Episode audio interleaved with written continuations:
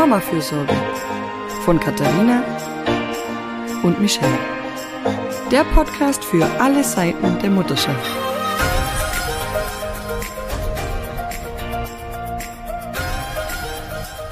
Hallo zur dritten Staffel des Mama-Fürsorge-Podcasts. Wir starten in eine neue Staffel. Hallo Michelle.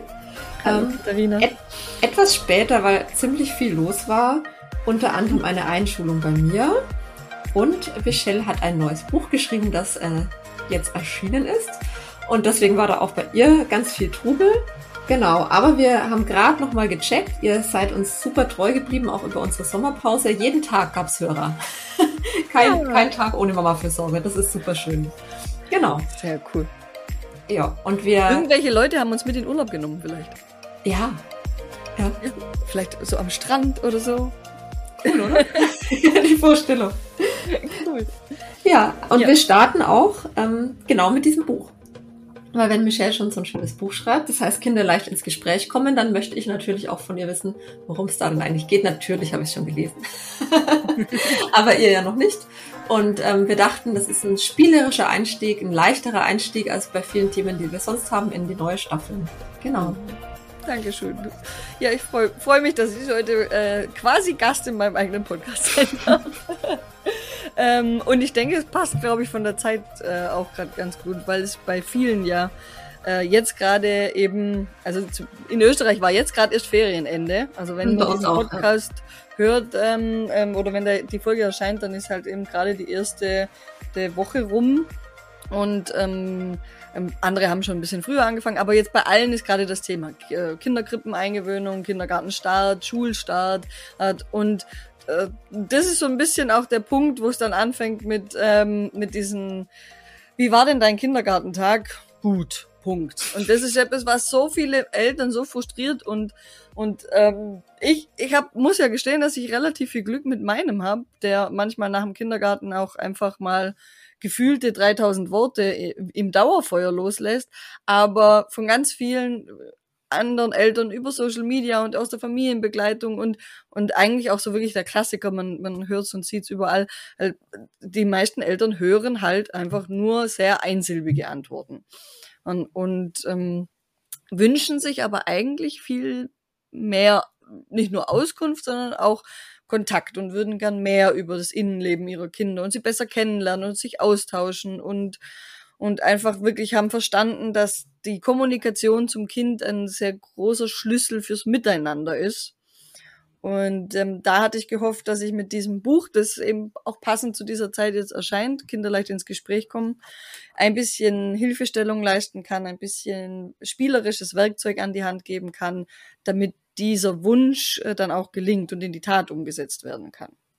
Ja, also ich habe zwei verschiedene Exemplare daheim. Einer, der hört gar nicht mehr auf zu reden und erzählt auch wahnsinnig viel von sich aus mhm. und der andere quasi gar nichts.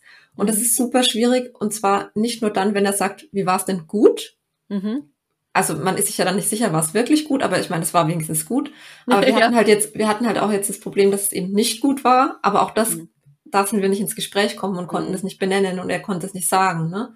Ja. War, war doof. Warum? Was war? Nix. Mhm. und da, da ist es dann halt, finde ich, fast noch krasser. Bisher hatte ich halt, ja, war gut, ist in Ordnung, aber wenn es doof ist, mhm. ähm, ist es noch schwieriger. Und dann so ein Problemgespräch äh, mit einem Vierjährigen zu führen, ist ja. ziemlich ziellos, habe ich festgestellt. ne? und, und da ist so ein spielerischer Zugang oder also ein anderer anderer Zugang, glaube ich, wichtig. Und du nennst ja also in deinem Buch auch so Game Changers Spiele, also wenn es irgendwie so festgefahren ist. Und bei uns war die Situation jetzt sehr lang, sehr festgefahren, vor mhm. den Ferien und jetzt auch nochmal nach den Ferien. Ähm, und da ist es, glaube ich, so viel einfacher, sich auf dieses Spielerische bei den Kindern einzulassen, was mir als Mama nicht immer leicht fällt. Ja. Aber, aber was halt total hilft, die, die, ja, die Distanz ein bisschen abzubauen zum Kind. Genau, ja. Ja, weil so ein richtiges Problemlöse, äh, lösungsorientiertes Gespräch mit einem Vierjährigen oder halt eben zwei, drei, vier, fünfjährigen zu führen, ist, ist halt leider einfach auch kognitiv von, von der Entwicklung in den meisten Fällen noch eben nicht möglich, ja. Und ähm, da müssen wir über andere Wege gehen. Und äh, in dem Fall ist die, das Spiel die Brücke, um diese Distanz zu schließen, die äh, eben nicht nur jetzt eben daraus resultiert, dass man zwei verschiedene Menschen sind und Gedanken, äh, vielleicht auch noch nicht alle Worte zur Verfügung stehen, um Gedanken auszudrücken, sondern dass einfach manches noch nicht so gut verarbeitet werden kann, um es dir klar zu machen oder selber noch gar nicht so richtig der Finger drauf äh, gedrückt werden kann, was denn jetzt an diesem doofen Tag das Doofe war. Aber man hat so ein Gefühl im Bauch, irgendwas hat dort nicht gepasst. Vielleicht ist man irgendwo, ist mal über eine Grenze drüber äh, gegangen worden und deswegen fühle ich mich jetzt unwohl. Ähm, selbst wir Erwachsene können manchmal am Ende von einem Tag nicht genau sagen, was denn heute das eine doofe oder das speziell doofe war, warum wir jetzt am Abend krummelig sind oder eben schlechte Laune haben oder unsicher sind oder so. Und jetzt von einem Kind zu erwarten, dass es genau sagen kann, an dieser konkreten Stelle ist die Betreuerin, hat sie mich nicht gefragt, ob sie mir die Hose ausziehen darf beim Umziehen. Und das hat mir aber gestört. Das ist schon sehr viel verlangt. Aber wenn es dann, wenn es dann übers Spiel geht und zum Beispiel eben so ein, im Rollenspiel zeigen sie solche Konflikte ja dann total gerne. Dann wollen sie plötzlich, dass sie mal die, äh, der Erwachsene sind und man selber ist das Kind und dann spielen sie genau das nach, was sie da gestört hat. Hat vielleicht eben so eine Umziehszene oder dass sie ausmachen mussten beim Tablet schauen oder Fernsehschauen oder beim Hörspiel, obwohl sie noch nicht wollten und drehen das dann um. Und dann merkt man, da ist da ist ein Thema, da ist ein Problem, da kann ich in Kontakt gehen und dem Kind eine Möglichkeit geben, sich auszudrücken, ohne dass es wundervolle Schachtelsätze bildet. Ja, wir haben momentan die Rollenspielphase. Mama, ich mache jetzt das und du sagst dann das. Und dann sag das. Also, aber es hilft ihm ja auch. Ja, ähm, ne? Er spielt dann gern Baby, also ist auch ganz, ganz klar, dass alles so ein bisschen herkommt für mich im Moment. Ne? Er, er hat mhm. so ein mhm. bisschen mit der neuen Selbstständigkeit und, und er wird größer und so zu tun. Und dann, mhm. Mama, du musst jetzt das sagen, sag jetzt das. Los, ich bin das, du bist das, sag. Ja, ja. Aber ich, ich hatte jetzt, wo wir gerade beim Rollenspiel sind, also das ähm, kommt ja in deinem Buch wirklich häufiger vor, weil es an so vielen Stellen hilfreich ist mhm. und weil es eben auch gerade im, im Alter so zwischen, musst du jetzt sagen, drei, vier, fünf, sowas, ne? Ist das typische ja, Rollenspielalter? Mhm. Ähm, da halt auch ganz viel aktiv schon von den Kindern eingefordert wird. Ich habe jetzt mit der Freundin letztens gesprochen, die hat gemeint, ich kann keine Rollenspiele mehr und ich tue mir das so schwer. Hast du denn einen Tipp, wie man dieses wichtige Spiel und diese, was ja in der Entwicklung der Kinder super wichtig ist, wie man sich so ein bisschen da wieder reinleben kann? Weil als Kinder haben wir auch Rollenspiele gemacht, aber mir fällt es auch manchmal wahnsinnig schwer, ähm, da wieder reinzufinden, ohne mich mhm. völlig fehl am Platz zu fühlen. Ja, das Fehl am Platz fühlen ist, glaube ich, genau schon ein so ein wichtiger Punkt. Gell? Es kommt uns ja, wir kommen uns dabei ja dämlich vor, sagen wir uns mal ganz ehrlich. Ja. Und, ähm, ähm, das will ich jetzt auch gar nicht schönreden, das Problem habe ich selber manchmal.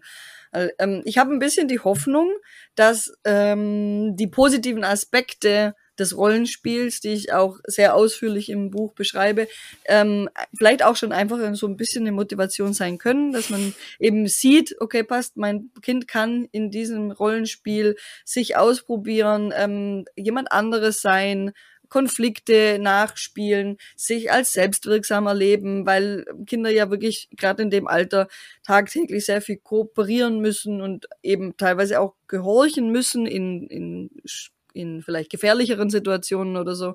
Und dann das mal umzudrehen im Rollenspiel und selber mal der zu sein, der jetzt eben ansagt und Regieanweisungen gibt und, und im bei meinem Sohn ist der Einleitungssatz immer, im Spiel bin ich der und im, im Spiel bist du du und machst jetzt das. Und ne, im Spiel immer. Das, aber prinzipiell äh, einfach um die Möglichkeit zu kriegen, vielleicht auch mal ein Superheld zu sein, wenn man sich jetzt, äh, wenn ein Kind sehr schüchtern ist und sich was nicht traut, kann es ähm, als Superheld mal was ausprobieren. Also das ist so die kognitive Komponente, wo ich mir denke, ähm, hoffentlich motiviert es den einen oder anderen Rollenspiel, Muffel oder Muffelin, ähm, dass sie vielleicht doch sagt, okay, äh, ich, ich gehe das Angebot, äh, ich nehme das Angebot an, das mein Kind macht. Und ähm, das andere ist, man darf da auch nachsichtig mit sich selber sein. Äh, vielleicht hat das auch nicht jeder so in seiner Kindheit richtig ausleben können oder die Eltern eben auch nicht so gern mitgemacht oder waren eben wenig anwesend oder hatten da auch keine Lust drauf. Dann hat man vielleicht auch dieses Spielerische auch einfach nicht so gut gelernt, muss sich da vielleicht auch selber erst reintasten.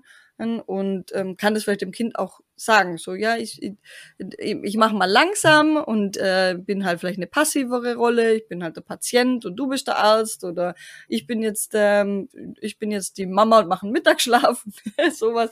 Und mal gucken, ob man Angebote machen kann, die vielleicht einen nicht komplett aus der Komfortzone schmeißen und sich dann so ein bisschen rein tasten und sich einfach vorstellen, das ist so eine, das ist wie so eine Blase, wie, wie Theaterspielen einfach. Ach, und in dieser Zeit urteilt auch niemand über mich, weil das Kind ist ja mega begeistert von allem, was ich anbiete, oder?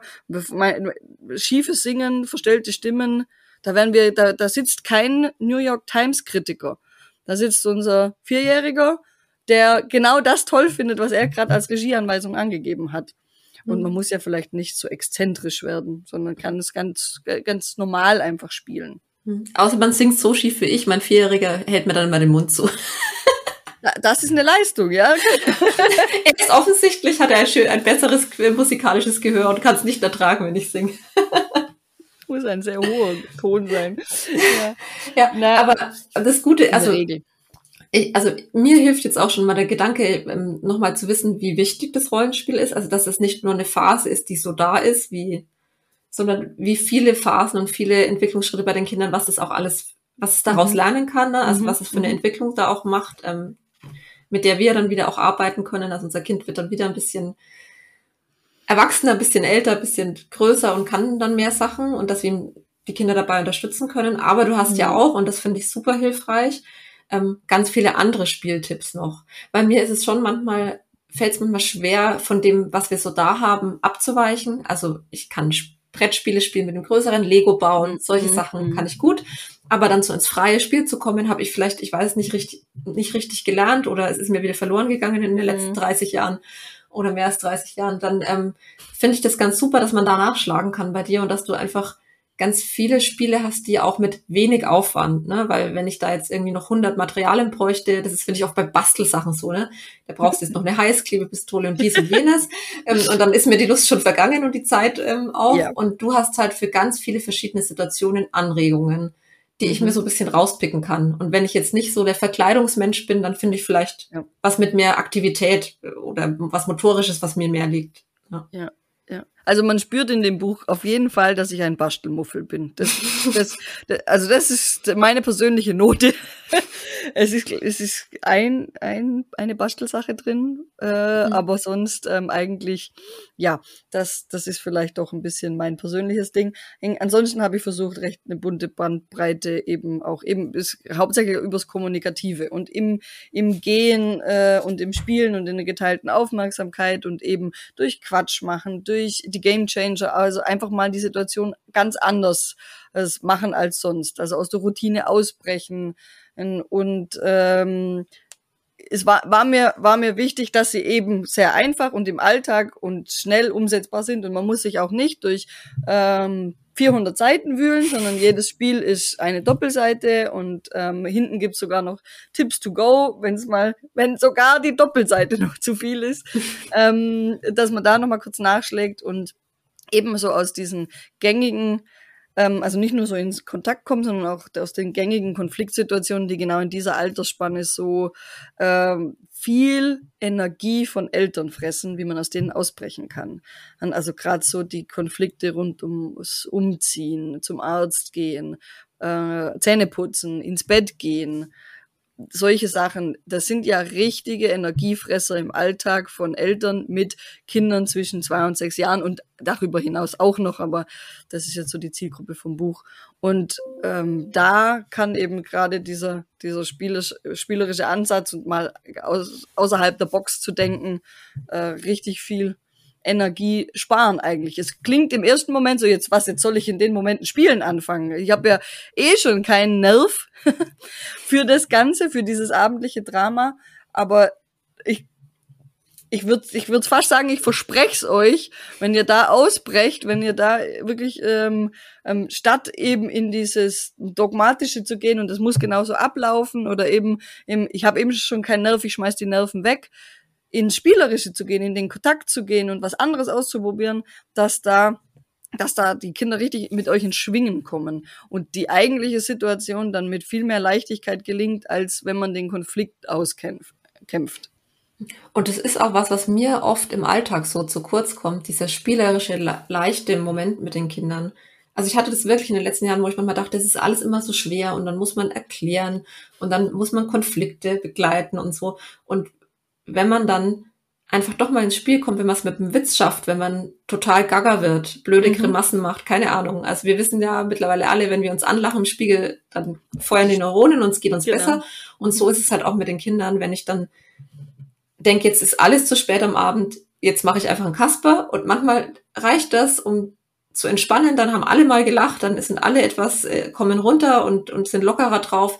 Und dann sind es auch so Momente, wo es einfach dazu kommt, dass es sich richtig gut anfühlt. Also diese äh, Glittermomente, sagt man jetzt, ne? Also mhm. nicht triggert, sondern glittert, was man sich halt einfach bewahren will und was so schön und was die Leichtigkeit zurückbringt, weil die kommt mir echt im Alter oft viel zu, zu kurz und mit Spielen ist es eben ganz leicht der Zugang zum Kind, um, um die Leichtigkeit zurückzugewinnen. Also ich, mir gelingt das natürlich auch nicht immer, aber seit ich mhm. deine Spiele habe und weiß, in den Konfliktsituationen kann ich vielleicht damit arbeiten, kommen die eben wieder häufiger.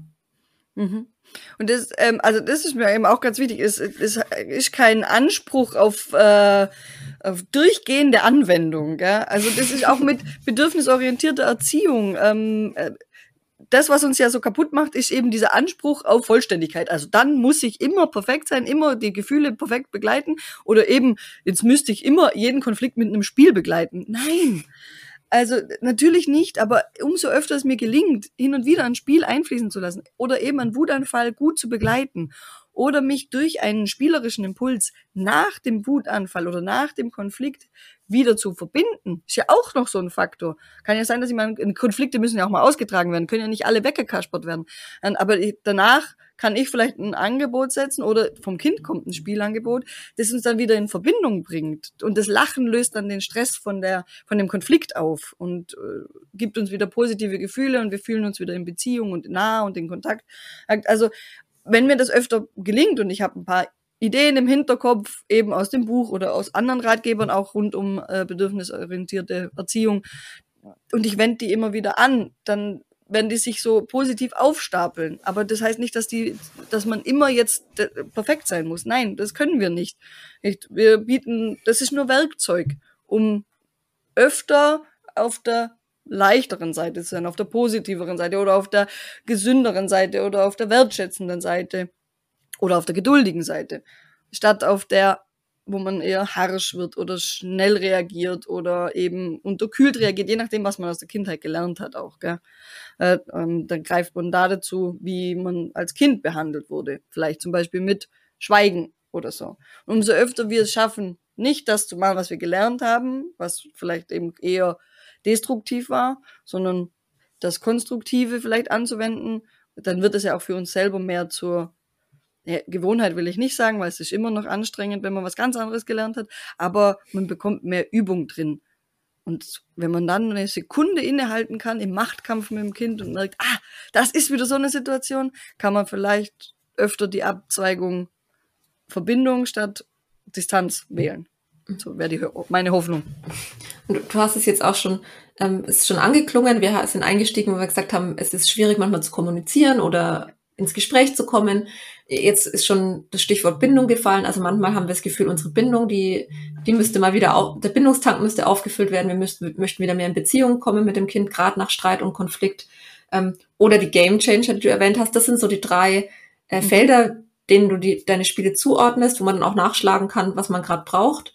Und ich nutze es zum Beispiel viel als diese Game Changer Sachen, weil für manche Sachen habe ich vielleicht schon auch Strategien und, und da finde ich, wie man manchmal mit einem kleinen Kniff und einem Dreh eine Situation so entschärfen und ändern kann, finde ich echt total faszinierend. Und äh, da wäre ich jetzt ohne de deine Vorschläge gar nicht so draufkommen oft, ne? weil ich bin da vielleicht nicht so kreativ oder hab ja, man muss ja auch lernen, wie man mit kleinen Kindern ist. Dann werden sie älter und dann sind wieder neue Spiele, Sachen. Also ich, ich lerne jeden Tag dazu und da finde ich so, so, so Ideen mal ganz gut, ähm, dass man einfach mal anfangen kann weil ja oft so eine Hemmschwelle da ist und da weiß ich jetzt einfach, ich probiere es damit mal und dann kommt vielleicht auch noch eine neue Idee dazu bei mir ja, genau. selbst. Genau. Einfach mal ausprobieren und gucken Und wenn jetzt eine Idee vielleicht beim ersten Mal noch nicht zündet, vielleicht auch nochmal probieren. Es muss ja auch, auch erstmal bei, beim Kind ankommen und vielleicht dort auch ein bisschen auf Resonanz treffen. Aber eben, ich hoffe, dass es dann eben, dass daraus dann auch eigene Dinge entstehen. Also in, in, den, in der Familiendynamik oder in der Beziehung zwischen Eltern und Kindern.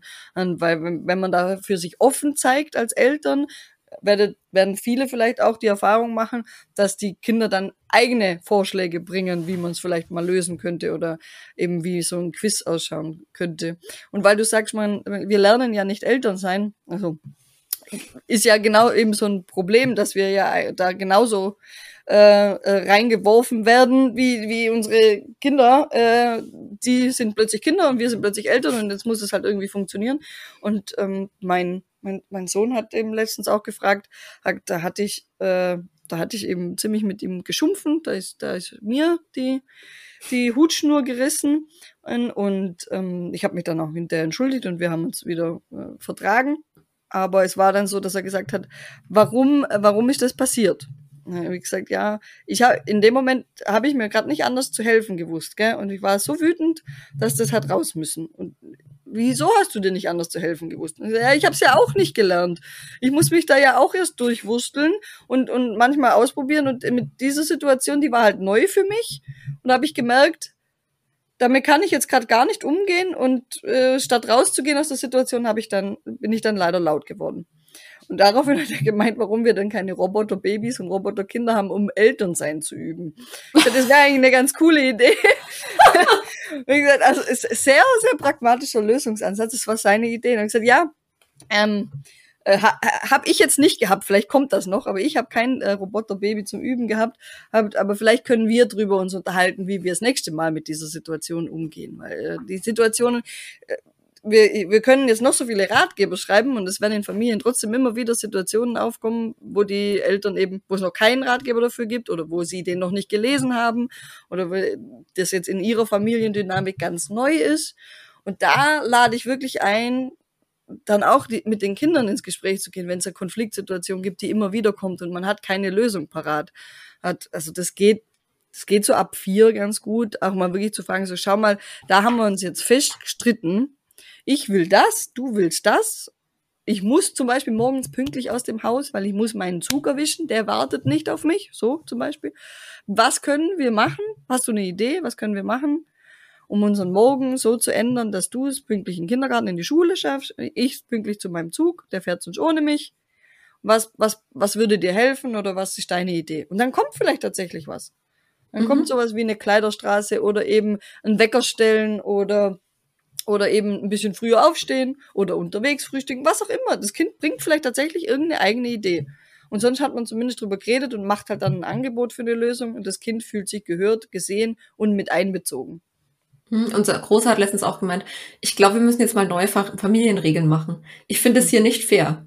Also wir müssen uns mal hinsetzen und müssen gucken, was wir da ändern. Und das fand ich echt, äh, der ist jetzt natürlich schon sechs, das ist äh, ja. schon, aber er hat echt aktiv gesagt, ich fühle mich nicht wohl, so wie es ist. Mhm. Also bei uns ist permanent, ähm, ja, das ist halt in einem Alter, ein Kind fühlt sich immer äh, ungerecht behandelt, weil es, mhm. ne, wenn das Kuchenstück ein Zentimeter größer und kleiner ist und so. Also, mhm.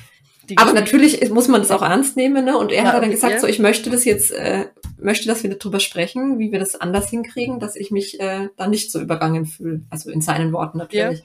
Ja. und äh, da war ich auch echt überrascht, dachte ich, okay, cool dann machen wir das mal. War für uns auch neu, aber da müssen wir uns halt da ähm, auch mal neu orientieren und äh, zuhören, ja. Ja.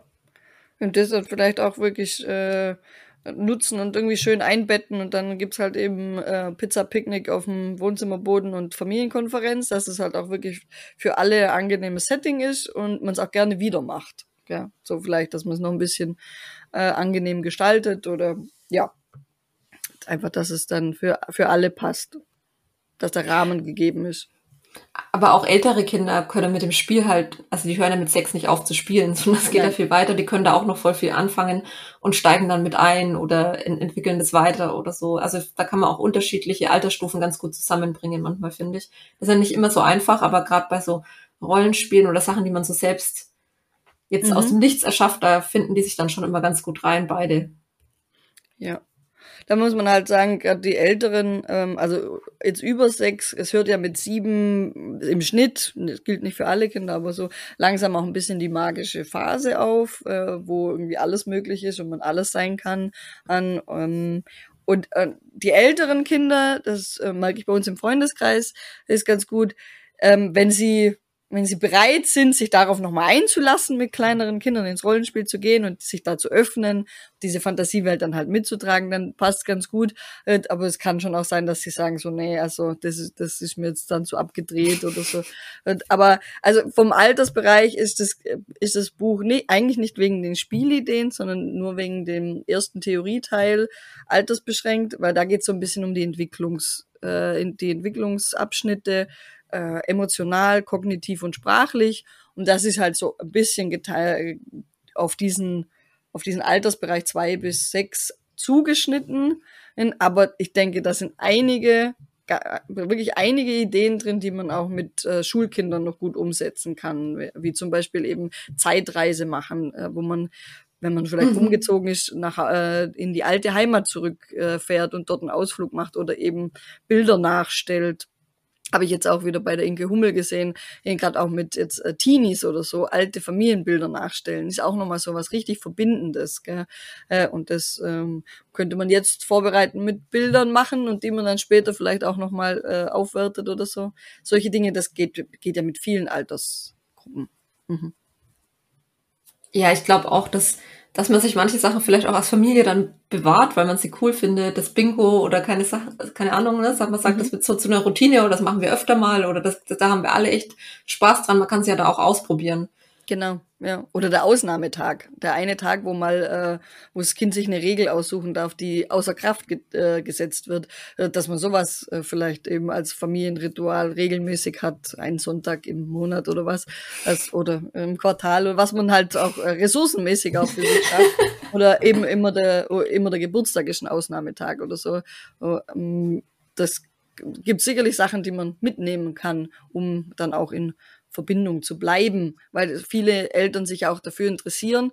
Es ist ja so was, was uns dauernd bewusst ist, ist, dass wir ja, dass diese Verbindung immer weiter gedehnt wird. Gell? Also wir waren ja mal ganz eng, also gerade jetzt bei Müttern, die waren sogar vielleicht in uns drin und dann sind sie aus uns draußen, aber noch ganz eng am Körper und dann wird, dann werden sie mobiler und dann ist es wird immer weiter. Das Bindungsband wird immer immer weiter und es ist vielen Jahren schon ein Anliegen, dass das nicht reißt. Ja, das mhm. höre ich auch total oft. Wie bleiben wir denn in Verbindung, obwohl das Band immer länger wird? Und, und ich denke, dass hier mit, die, mit der Kommunikation halt so ein riesen Grundstein gelegt wird, dass diese Verbindung bestehen bleibt und nicht reißt. Und dass auch ein Teenie noch mit seinen Sorgen, vielleicht, vielleicht nicht mit allen, weil dann ist auch die Freundesgruppe immer viel, äh, wird dann sehr präsent, aber doch noch mit Sorgen und Gedanken und Gefühlen kommt, wenn ich halt in der Kindheit diesen Grundstein gelegt habe, du kannst mit allem kommen. Ich begegne dir, werd frei, offen, tolerant und wenn deine Ideen und Gedanken und Gefühle noch so verrückt sind und du glaubst, dass du an McDonald's auf dem Mond bauen kannst und, ähm, und ich weiß, dass das eigentlich nicht geht, aber dann, wir spinnen es durch. Ich, aber ich lege in dem Moment ja den Grundstein dafür, ich bin immer offen für das, was du mir erzählst. Ist es was Positives oder eine verrückte Idee oder ist es was Negatives? Du hast Ärger gekriegt in der Schule, Kindergarten, weil du jemanden kaut hast, weil du nicht korcht hast, weil du irgendwas kaputt gemacht hast. Also dann auch nicht gleich abkanzeln, drüberfahren, sondern okay, erzähl mir, was war, was hat es ausgelöst? Und ganz offen, da, dann glaube ich, ich habe die wahnsinnig große Hoffnung, dass es dann auch mit, mit älter werdenden Kindern dass die Verbindung dann über die Kommunikation und das Vertrauen und die, die Bindungsstarke, was man hier die Basis gelegt hat, dass das dann noch, dass das noch Bestand hat. Jetzt wirst du, es, siehst du mich, die Hörerinnen hören es nicht, ganz emotional werden als neue Schulkindmama. Ja. Es ist nämlich tatsächlich jetzt ganz komisch, dass, also wenn die Kinder aus der Kita nichts erzählen, dann kann man ja wenigstens noch nachfragen, was war. Aber jetzt, mhm. man lässt die halt so im, momentan am Schultor raus und am Nachmittag. Es ist so eine neue Welt und ich bin so froh über jeden Schnipsel, den mein Kind mit mir teilt, mhm. weil ich auch einfach so gespannt bin, wie es ihm gefällt, was da so los ist, wie sein Leben so neu ist. Aber ich merke halt auch einfach, ja, hat er gesagt, ah ja, da kann man sich in der Pause was kaufen, kannst du mir mein Geld mitgeben, habe ich jetzt gesehen und so. Und merke ich einfach, was das für ein Riesenschritt von mir weg ist und in seine, noch viel mehr in seine eigene Welt, als bisher mhm. der Kindergarten war. Und äh, da ist man über solche Bindungsmomente und so Andock-Momente echt ganz äh, froh. Das mache ich jetzt schon. Nach drei Tagen. Also wenn wir hier aufnehmen, hat bei uns auch die Schule erst vor drei Tagen begonnen. Und ähm, mhm, mhm. ja, bin total froh, dass da was da ist, wo wir miteinander reden können. Ja. ja. Ich, ich hoffe wirklich, dass euch das gut gelingt, weil ich, ich empfinde Elternschaft schon irgendwie als konstanten Ablöseprozess und mhm. das, das ähm, macht mich, also es, es ist wundervoll und es ist, es ist sehr wehmütig und melancholisch und traurig. Aber es soll ja so sein, natürlich. Ja, es Aber ist ja auch jeder, jeder neue Schritt, alles, was sie neu dazulernen, ist ja auch immer cool und wir freuen uns mega, wenn mhm. sie was Neues mhm. können und äh, das geht ja beim, beim ersten Wort los und beim ersten Schritt und jetzt sind es halt viel größere Dinge, aber da, ja, ja, ist auch schön, noch ein bisschen Kind zu bleiben, noch ein bisschen klein zu bleiben, spielerisch ja. zu bleiben. Das geht echt geht schneller weg, als man denkt. Jetzt höre ich mich wie so eine. Ja. Nein, ja. Aber es ist also wirklich so, die, dies, dieser. Moment und dieses Alter, wo man da auch noch so gut an diese magische Phase anknüpfen kann und so. Ja. Das ist auch einfach, auch wenn man es vielleicht manchmal nicht so gern macht, wenn es dann weg ist, ist auch total schade, weil da so ein bisschen Zauber verloren geht, der neu im Leben war und jetzt einfach wieder weg ist. Dann ist wieder ein bisschen ernster. Ja, total. Gerade mit Schule, glaube ich, zieht mhm. richtig viel ernst ein. Gell? Und da äh, habe ich zum Beispiel auch geschrieben, dass man dann auch nicht mit dem Vorlesen aufhören soll. Mhm. Gell? Nur weil die Kinder jetzt lesen lernen. Ich meine, wenn sie selber dann sagen, jetzt will ich dir mal was vorlesen, unbedingt ist auch ein toller Verbindungsmoment. Aber jetzt äh, das, die Lesemomente, falls es sie vorher gab zur Kindergartenzeit, jetzt äh, wegzulassen, weil du kannst jetzt selber lesen, da, da geht einem eine riesen Chance durch die Lappen. Ähm, jetzt könnte man neue Geschichten zusammenlesen, schwierigere oder eben äh, spannendere auch, gell, zum Beispiel. Oder langsam geht's dann, wenn, wenn sie noch älter werden, geht's dann auch in die Richtung, wo dann die Geschichten vielleicht kommen, die man selber interessant fand. Also ich, ich fieber ja darauf hin, dass ich mit meinem Sohn Harry Potter lesen kann. Oh, machen wir gerade, Michelle. Ja, siehst du? Bei uns war Harry Potter Thema beim Abschied im Kindergarten. Der Rausschmiss war Harry Potter und seitdem ist ähm, mein Kind nur noch als Harry Potter verkleidet, auch bei 30 mhm. Grad. und äh, wir lesen jetzt gerade den zweiten Band. Ich muss jetzt ein bisschen aufpassen, weil das wird dann natürlich schon gruselig. Mhm, aber ja. das ist genau das, wo wir jetzt sagen, da steigen wir jetzt auch viel mehr ins Vorlesen. Ganz lange mhm. Zeit war es jetzt abends Hörspiel. Okay. Weil so Bilderbücher gar nicht mehr so interessant waren. Und jetzt haben wir eben Harry Potter gefunden, wo ich richtig dabei bin, ja, und mhm. ähm, wo wir dann auch einen Film noch angucken konnten und so eine Welt uns erschließen gemeinsam. Und genau. das ist genau. natürlich ein ganz anderes Vorlesen als keine Ahnung, Pepper Woods oder so, ne? Also Absolut. nicht, dass es das mein Favorite wäre, aber jetzt können wir da so richtig einsteigen und das mhm. ist auch was, was er aktiv einfordert, ne? Können wir heute noch ja. da weiterlesen und der fragt ganz viel dazu und wir können viel mehr erklären und, und verstehen. Und da ist ja auch diese Zauberwelt jetzt noch. Also das ist tatsächlich bei uns gerade äh, sehr aktuell. Ja. ja, cool. Ja, ja wir lesen gerade die drei Fragezeichen Kids, weil mhm. ich als, äh, als junge Michelle schon ein großer drei Fragezeichen-Fan war äh, und das halt für mich jetzt auch äh, schöne Verbindung ist und die, die Kids-Bücher sind ein bisschen weniger mhm. gruselig und ein bisschen weniger spannend und, ähm, und auch gut für das Alter geeignet. Und dann kann man halt wieder so eine Brücke aus einem eigenen Interesse und einer schönen Zeit mit dem Kind und er findet es auch spannend, kann man wieder so eine richtig schöne Brücke schlagen. Und das kann halt vielleicht auch dem einen oder anderen Muffel helfen, wenn er was Eigenes mit einbringen kann, wenn es ein Spiel ist, das er selber gerne als Kind gespielt hat. Gell? Und das, also kann ja ein Brettspiel aus der Kindheit sein oder eben Geschichten, wer Hanni und Nanni oder Bibi und Tina oder Bibi Blocksberg oder solche Sachen als Kind vielleicht gerne mochte, kann das mit dem Kind wieder aufleben lassen. Gell? Kann ja auch ein bisschen gegen die Muffeligkeit helfen. Und das ist gleichzeitig eben auch die Reise in die Vergangenheit. Wann hast du denn die Bücher gelesen? Wie alt warst du da? Ja, krass, ne? so lange ist es her. Ja. Wie alt sind die Schauspieler jetzt, wollte wissen. Jetzt, die sind jetzt auch schon erwachsen dann und ähm, all solche Sachen. Und es ist halt auch ganz viel Anknüpfungspunkte, dann längere Geschichten, größere Geschichten. Ne? Also sowas wie bei, beim Bilderbuch vorlesen, mit den ganz kleinen Sachen machen, Wutgeschichten oder so. Je mhm. komplexer die Geschichten, desto mehr äh, ja auch Gesprächsanlässe nochmal und Anknüpfungspunkte fürs eigene Leben an die man oft als Mama oder Papa gar nicht denkt, tatsächlich. Genau. Ja, das ist auch noch so was, wo wir wenig dran denken, dass wir auch halt von uns und unserer Kindheit erzählen können, ähm, dass Kinder das ja auch total spannend finden oder von unserem Tag. Also so, ich lade auch alle Eltern ein, wenn wenn die Kinder nach Schule oder Kindergarten eben nicht so Mordslust haben zu erzählen, was sie heute alles gemacht haben, dann halt selber mal zu erzählen. D Vorbild sein dafür, wie es eigentlich ausschauen kann, wenn man sich, wenn man sich vom Tag erzählt. Dann sag ich halt, was ich gemacht habe, versuch's in äh, kindliche Begriffe zu packen, aber dann erzähle ich mal und, und lebe somit vor, schau mal auf die Frage, wie war dein Tag? Gibt's mehr Antwortmöglichkeiten als doof oder gut? sondern eben die meisten Menschen, das ist zwar eigentlich, wenn wir uns ehrlich sind, ist eine vage Frage und gut wäre eine ausreichende Antwort, aber die meisten, die meisten Menschen würden jetzt darauf antworten, ja, nee, war, war eigentlich ganz cool. Ich war erst äh, in einem voll spannenden Meeting, danach war es ein bisschen langweilig, da hatte ich Papierkram zu tun und äh, boah, ich hatte voll das leckere Mittagessen. So. Und dann mache ich das meinem Kind halt vor. Hm. Mittagessen könnte sich nie erinnern. Ist das bei euch auch so? Ja, ja, das ist bei uns auch das so. Das ist ein Wahnsinnsphänomen. Es, es greift so weit, aber wie kann man nicht liebsten, dass man eine halbe Stunde vorher zum Mittag gegessen hat? Also ich, das ist nur eine Theorie von mir, aber ich habe, also bei meinem habe ich den Eindruck, dass ihm dieses soziale, dieser soziale Moment viel wichtiger ist als das, was auf diesem Tisch äh, Teller liegt. Und mhm. er kann mir dann erzählen, neben wem er gesessen hat beim Mittagessen. Habe ich nämlich auch schon mal gefragt. Das konnte mir sagen. Und äh, ob irgendjemand Ärger gekriegt hat, weil er nicht ruhig gesessen ist, konnte er mir auch erzählen. Also die sozialen Dinge, wer, wer Aufsicht hatte, Essensaufsicht, das wechselt auch, kann, er mir auch erzählen. Aber er kann mir nicht mehr erzählen, was auf seinem Teller lag. Und ich glaube tatsächlich, dass vielleicht, oder also das trifft jetzt vielleicht nur bei meinen oder bei einigen Kindern, aber dass das, das sozial, soziale Momentum interessanter ist als die eigentliche Speise. Hm. Unsere Prioritäten nur, sind äh, anders. Ja, genau. Wird nur unterschieden zwischen I oder essbar. Quasi. das sind die Kategorien. War es, war es grün oder war es mit Ketchup? So. das ist die Unterscheidung zwischen gut und schlecht. Mit Ketchup ist gut und grün ist schlecht. Ja. Das unterschreiben wir ja auch. Ja, also, also in dem Alter, das äh, glaube ich, da werden mir die, die Pädagoginnen äh, vermutlich auch zustimmen, dass das eher so ist. Ja.